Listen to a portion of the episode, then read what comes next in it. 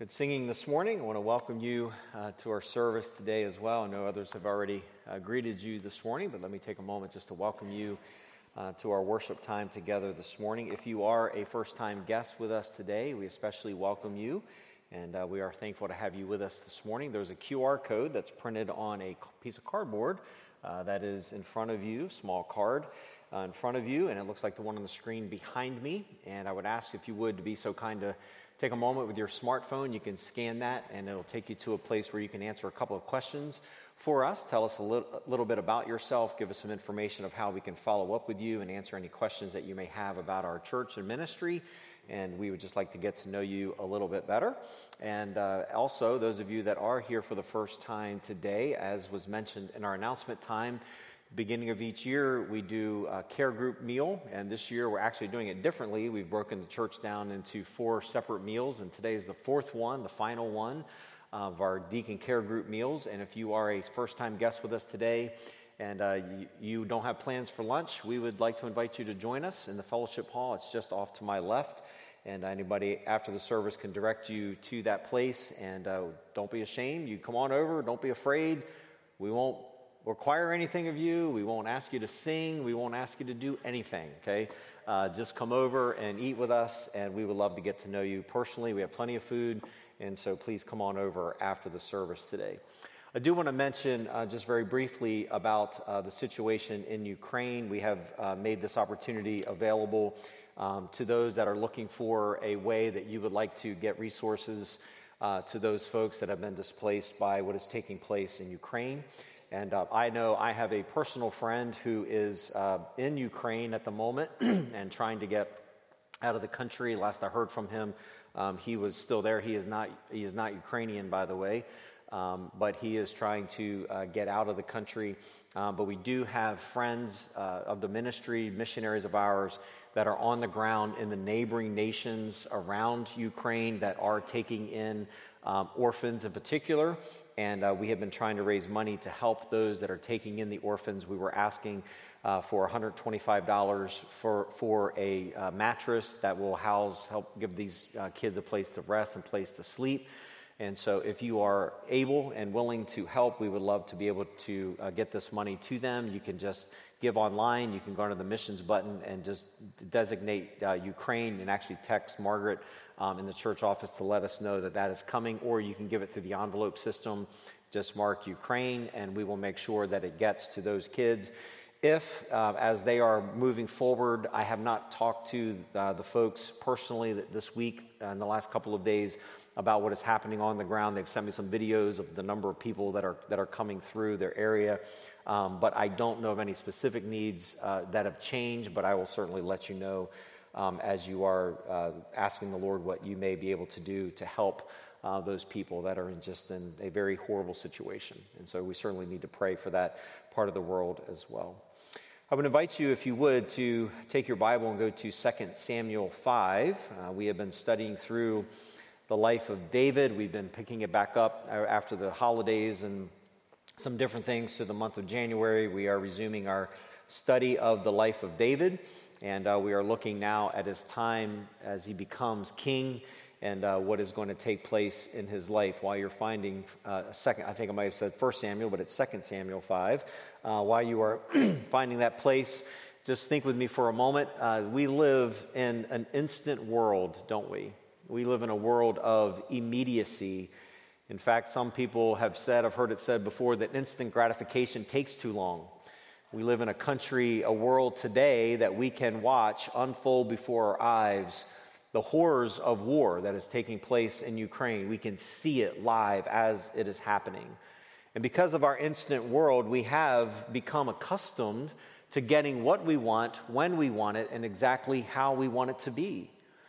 I've heard this statement before, but it's been on my mind tremendously as I've been studying through the life of David again, and that is the statement that it takes 10 to 15 years to be an overnight success. But see, we only see the trophy presentation. Maybe if you're like me, you like sports, you like athletics, and you see someone standing there, they've won the championship, they have the trophy, and we see on the news, we hear podcasters say, wow, they are such an overnight success. And yet, the reality is, we don't see the hours upon hours of investment of time and energy and sacrifice that it gets, that it takes to get to the place where that person has achieved what we would say worldly success. You see, very often we live life like we're children on a playground. I remember when I was a kid, I don't know if this is still popular today, but when I was a kid, the very popular game to play on the playground at school was King of the Hill, or King of the Seesaw, or King of whatever somebody was standing on. And the goal was to knock them over and get them on the ground. And the way that we see the world today is we want to be King of the Hill. And we want to get there instantly, and we want to get there painlessly. And once we are there, we never want to face any kind of adversity. That is why the life of David, to me, especially the chapters leading up to him becoming king, are so essential to us to understand David as a person, as a human being, as a, as a king. In fact, we find now in 2 Samuel chapter 5, verse 1, we arrive at the moment that David has been longing for for so long. In fact, it had been promised to him so many years before. And now we find in 2 Samuel 5, verse 1, then all the tribes of Israel came to David at Hebron and said, Behold, we are bone and flesh. In times past, when Saul was king over us, it was you who led out and brought in Israel. And the Lord said to you, You shall be shepherd of my people Israel, and you shall be prince over Israel. So, all the elders of Israel came to the king at Hebron, and King David made a covenant with them at Hebron before the Lord, and they anointed King David king over Israel. David was 30 years old when he began to reign, and he reigned for 40 years. At Hebron, remember that is the capital in Judah. He was king in Hebron over Judah to the south. He reigned over Judah seven years and six months. And at Jerusalem, he reigned over all of Israel, king over the unified nation of Israel and Judah, 33 years. David has finally become king as God promised. Let's study this text together in just a moment, but pray with me before we look at it. Father, we thank you again for this morning, the opportunity that we have had to sing together, uh, the opportunity to hear truth sung, and reminding us of who you are and of your love for us and our love for you. And God, we pray that as we look into your scripture today, that we would be reminded of your character, reminded of who you are, and that our responsibility before you what have you called us to do? What is it that we are to do while we are living in this world? And so, God, I pray that this would. This, this message, this effort to, to explain your word would be a help to us, help us grow and to mature. And I pray that you'd have our, your blessing now in our time together. And we pray this in Jesus' name. Amen. You could say it this way whatever, whatever you may do in life, whatever is worth doing, there are certain characteristics that must be true about us. Leadership, and by the way, when I say leadership, I'm not saying leadership over an organization or over a business or over a ministry, just leadership in general. To some degree, all of us are leaders. Leadership at any level is intentional influence. No matter what you lead a business, a home, a ministry, a club, or leading yourself in a sense there are certain qualities that we must develop.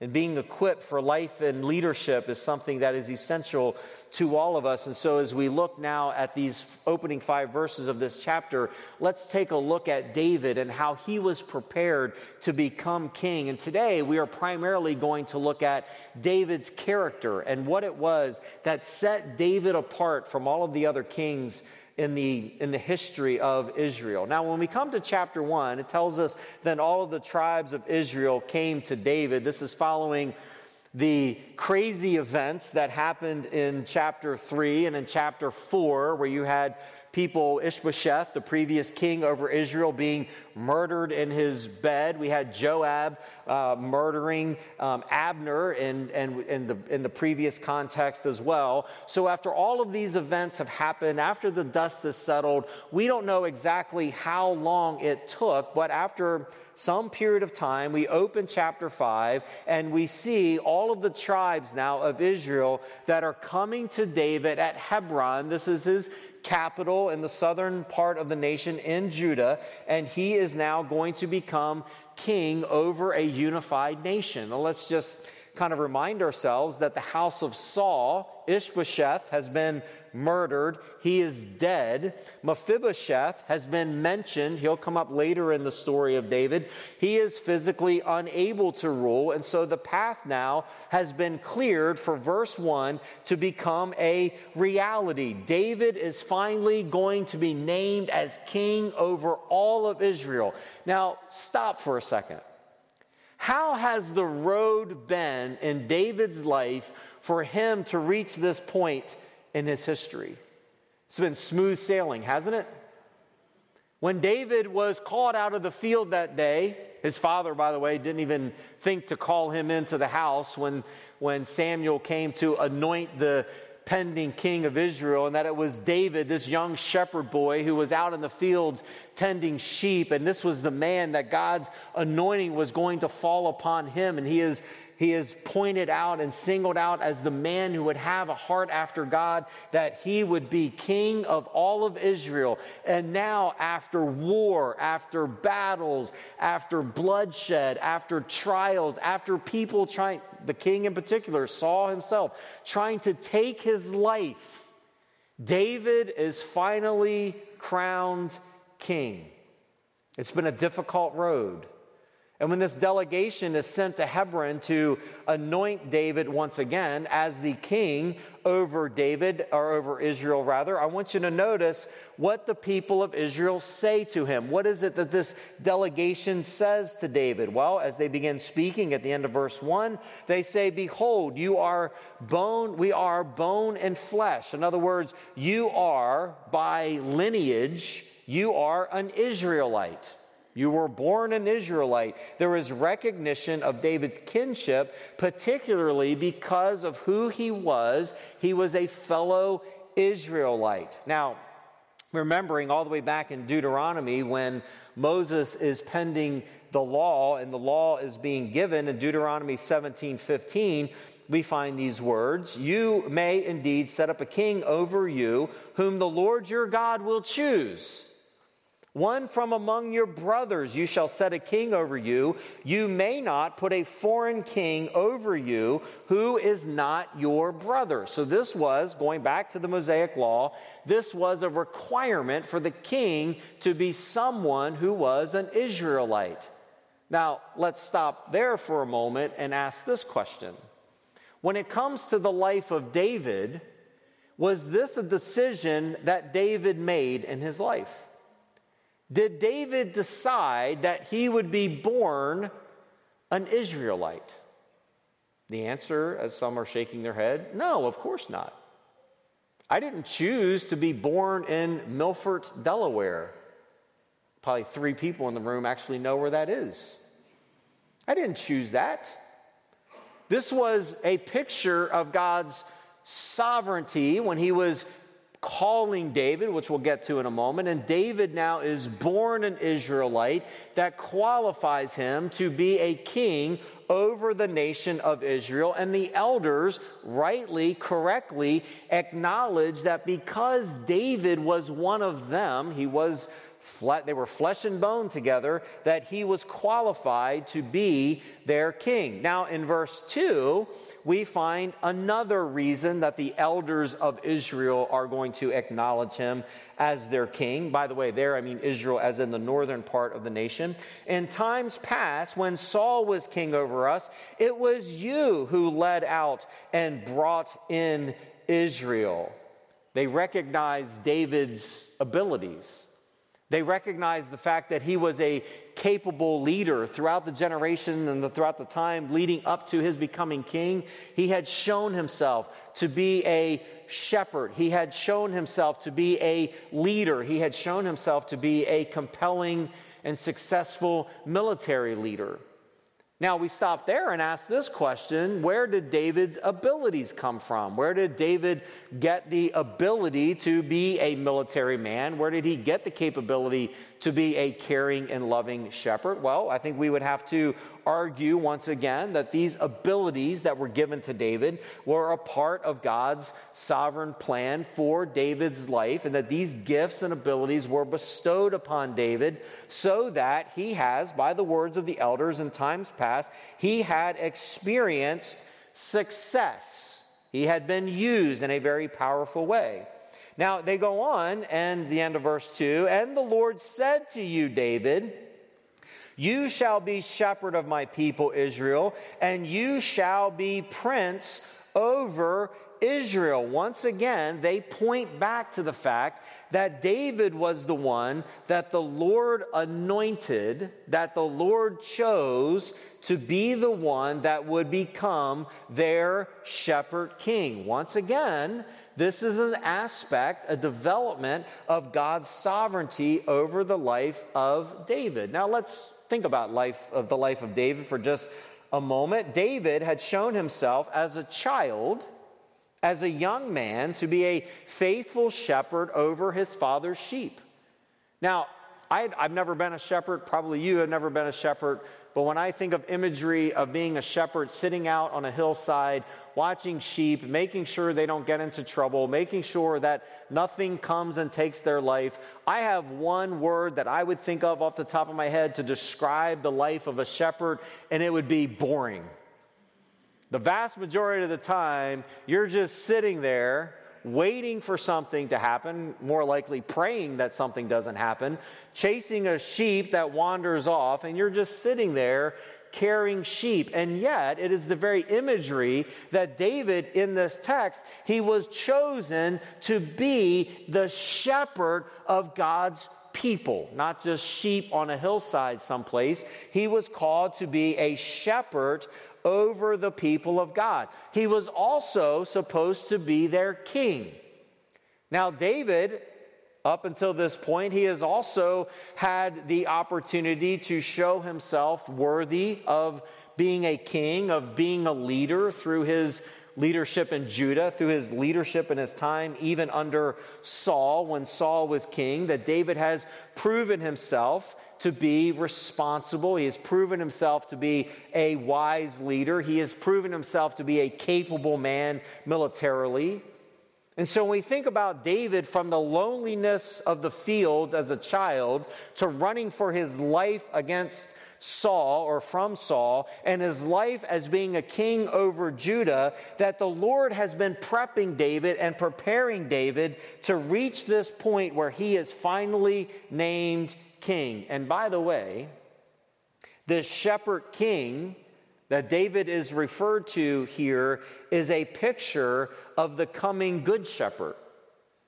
This imagery in John 10 11, when Jesus said, I am the good shepherd, the good shepherd lays down his life for the sheep, that David is a precursor, if you will, of the coming good shepherd, the king, the shepherd that would come in Christ. And David is this one years prior to that, showing us this picture of what a king and shepherd look like. Now, in verse 3, we find these words So all the elders of Israel came to the king at Hebron, and the king made a covenant with them at Hebron before the Lord, and they anointed king over Israel. He officially becomes king. He makes a covenant with them, and he is now a man of character. He is a man who is going to be set aside for leadership. Now, let's take all of that and apply it a little bit this morning. We think about David's heritage. We think about the fact that David was born into an Israelite family. As we said in passing a moment ago, this was God's sovereignty over David's life. This is the place that David was born. This is the family to whom he was born. It was to Jesse and to his family that God placed him in that place. He was also gifted by God, as we mentioned. He was given a certain set of capabilities, of abilities, of things that he was capable of doing. He was a leader militarily, he was a leader politically. He was also a man who was called by God, a man that God sent a prophet to his home as a child to anoint him as future king over Israel. Now, I assume you have general agreement with those statements that there is a very strong element of God's sovereignty in these verses when it comes to David. By the way, God's sovereignty is equally pictured in our own lives. For instance, as I mentioned, you didn't choose to which family you were going to be born. You didn't choose when you were going to be born. You didn't choose the color of your eyes, the color of your hair. We get that. You didn't choose your abilities. There's abilities that I wish I had that I do not possess. And as I've gotten older, I realize I don't possess them by God's grace. Because had I been given those abilities, I would have destroyed myself. No question.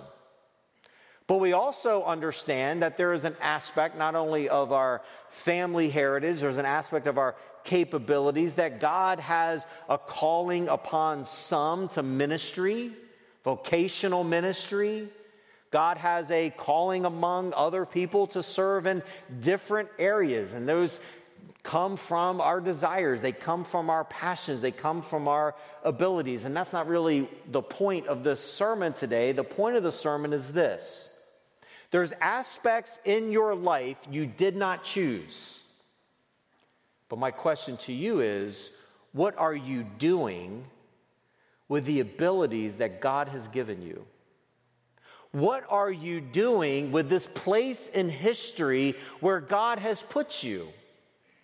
What are you doing in the sphere of influence that you have as a purposeful, intentional leader to show people the love of Christ? What are you doing with the place that God has given you in this world?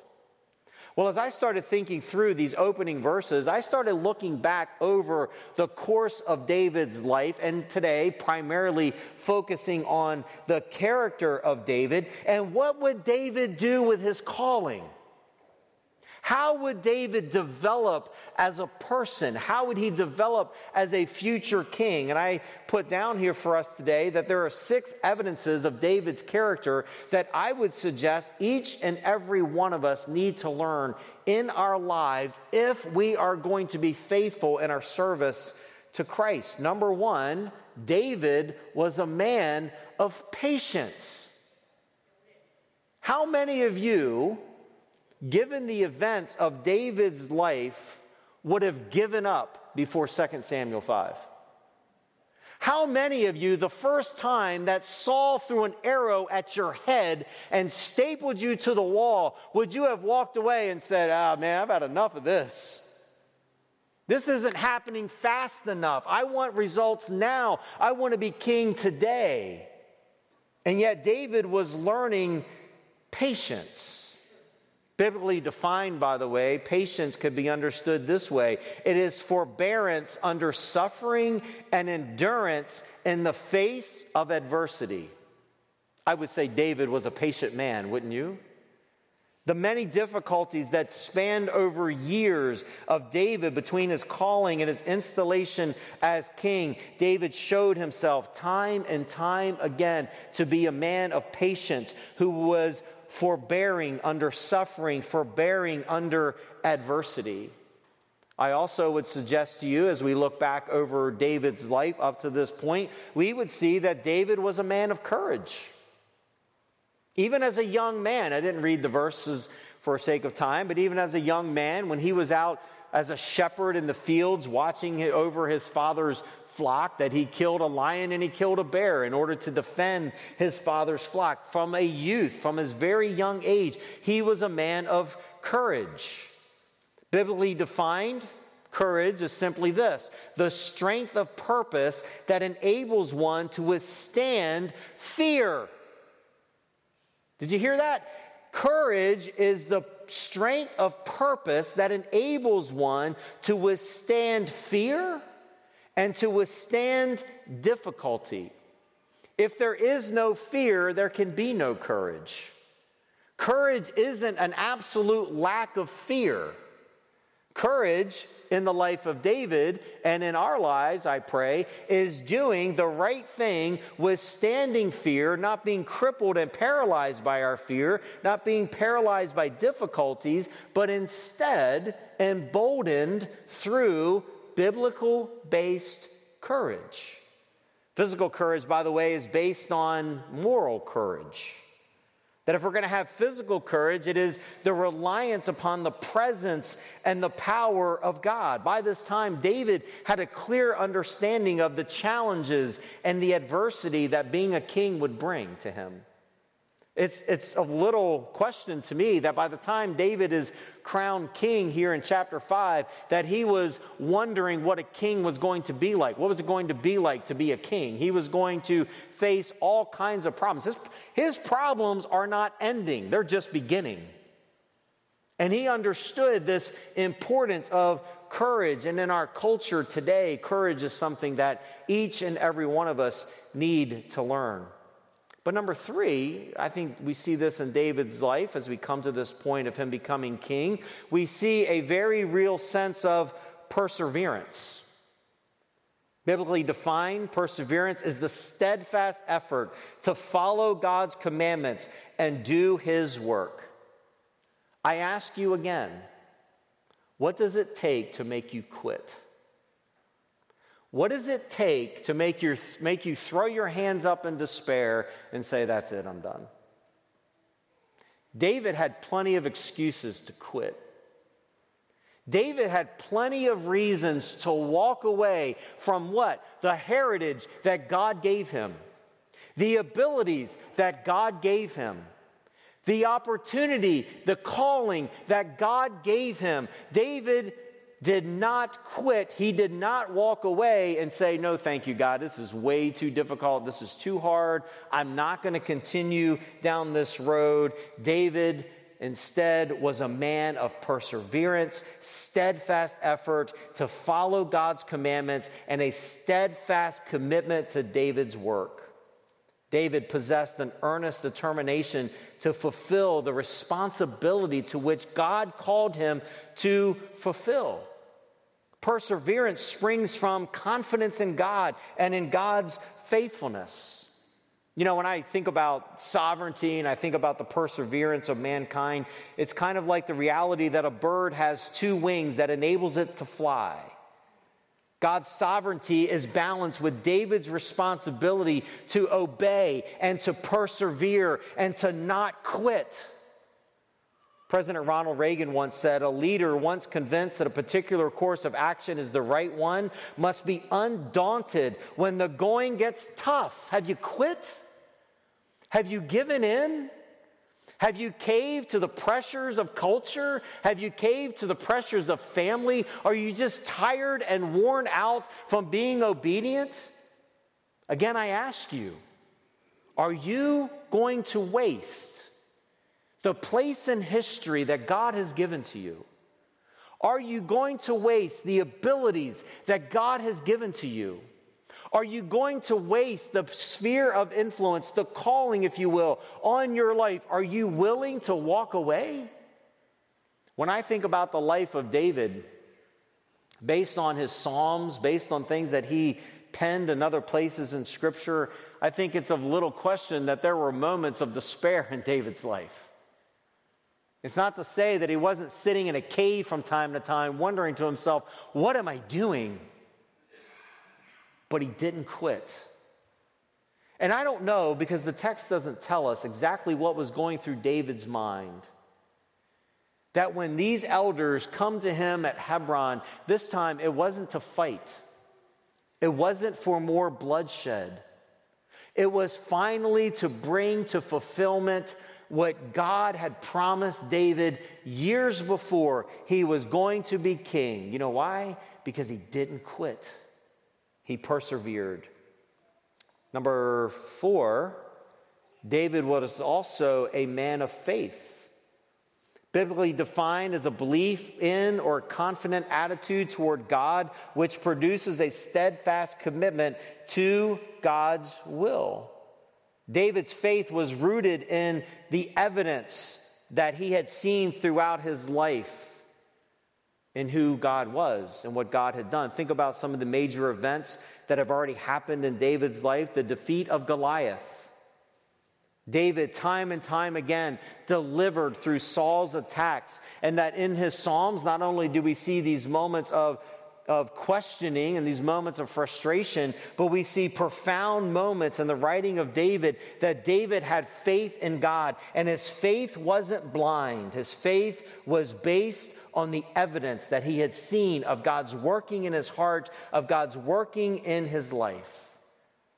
Evidence based faith reminds us that we draw spiritual truths from what we see in our life, what God has done our faith is built on the evidence of God's fingerprint that is written all over the world. The evidence is there for us to see, to believe, or to reject God through faith. I remember I was a science major in my undergrad studies, and I can remember being in chemistry classes and physics classes and other science classes and studying the sciences. And I, most of them assumed by their worldview assumption that the world was the result of evolution. Now, I don't ever remember in my college days, I don't ever remember being asked about evolution on a test. I don't ever remember writing an essay about evolution in my years as a science major. I have no I don't remember that. I don't believe that ever happened, but there was a basic assumption that the world was a colossal mistake that happened billions of years ago. And I remember that the more that I studied the world, the more I saw the organization of the world, the more I saw and understood the reality of Earth and where it's position against the sun and how it couldn't be any closer or we would burn up, we couldn't be any further away, we would freeze to death, and the intricacies of the human body, I just came to the conclusion, forgive me, but I would say it this way theolo- theologically speaking, the idea of evolution, theological term here is baloney. There is a creator God. And that faith isn't blind, it is based on the evidence of our world. I was in a hospital room when I was 16 years old as a patient, and in Johns Hopkins Hospital in Baltimore, Maryland. And my roommate's doctor was a man by the name of Ben Carson. And Ben Carson would come into our room, not every night, but he would come by our room and he would sit and he would talk to my mom and to my roommate's mother. And I remember him saying to us one night, he said, You know, every time I open a human skull to perform brain surgery, I am reminded of the greatness of our God. There is no way that evolved by accident. And here's the reality I'm running out of time to get into this, but you know what? Truth is beyond proof. You know that? I can say something is true, but I might not be able to take it into a laboratory and prove it to you. They can't prove evolution, they accept it by faith. I choose to say by faith that the evidence of this world points to a creator and David had seen this creator God work again and again and again in his life. And David made decisions based by faith. And that led him to trust. It led David to the place that he had a settled hope, a settled confidence in God, that he had faith in God to deliver him, faith in God to keep his promises. And we can trust this same truth as well. As I mentioned, I can't take you into a scientific laboratory and prove to you that bombing build- buildings filled with children is immoral. I can't prove it to you, but it's true. I can't prove to you that adultery is sin, but it's true.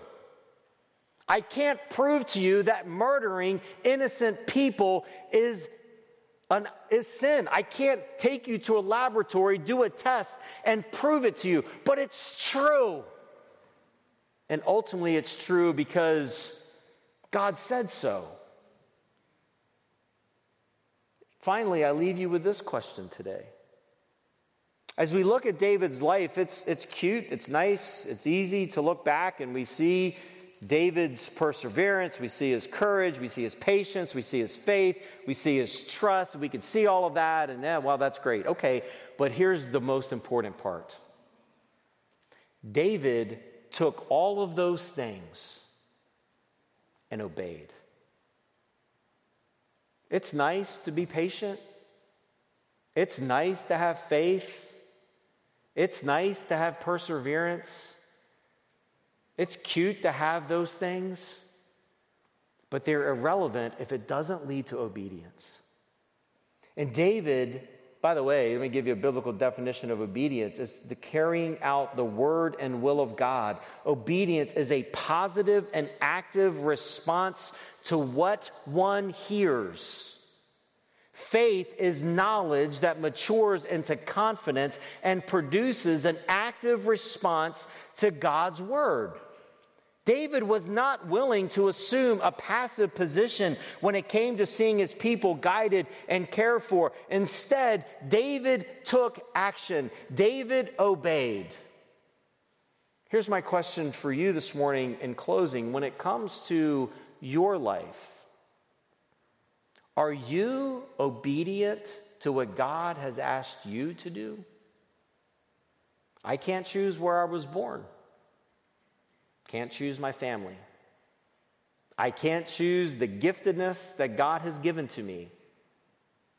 I can't choose the fact that God has gifted me and given me opportunities to fulfill certain aspects of life and ministry. But what I can choose is what I'm going to do about it. What am I going to do with it? We still, to this day, thousands of years later, study the life of David. Why? Because he was a perfect man? Heavens no, we'll get to that later. But he was a man who had a heart after God. He was a man that was willing to take risks. He was a man that was willing to trust in his faithful God, David was a man to act. He was a leader. He was a man who intentionally influenced and impacted the life of other people. Is that true about you? Is that true about us as a church?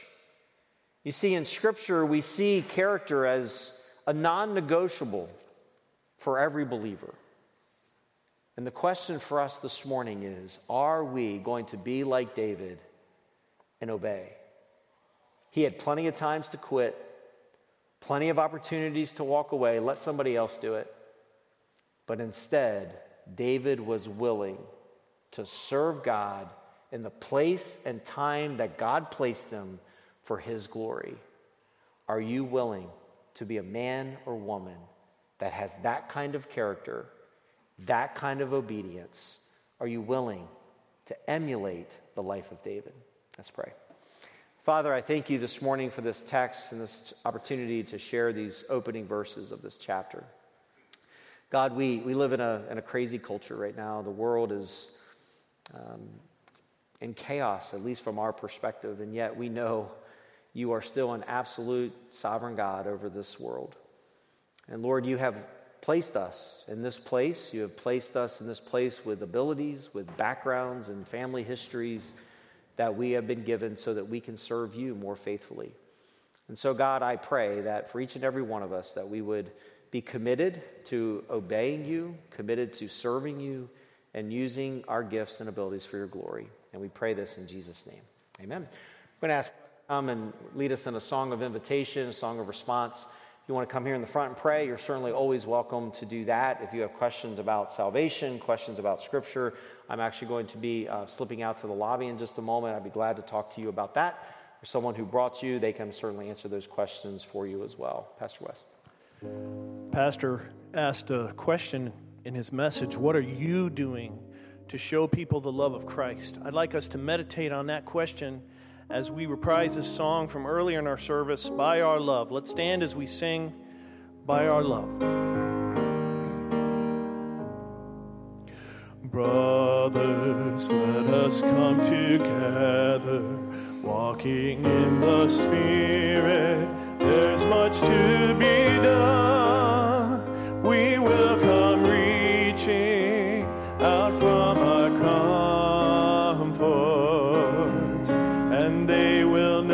By our love. Sisters, we were made for kindness. We can pierce the darkness as He shines through us. We will come reaching with a song of healing,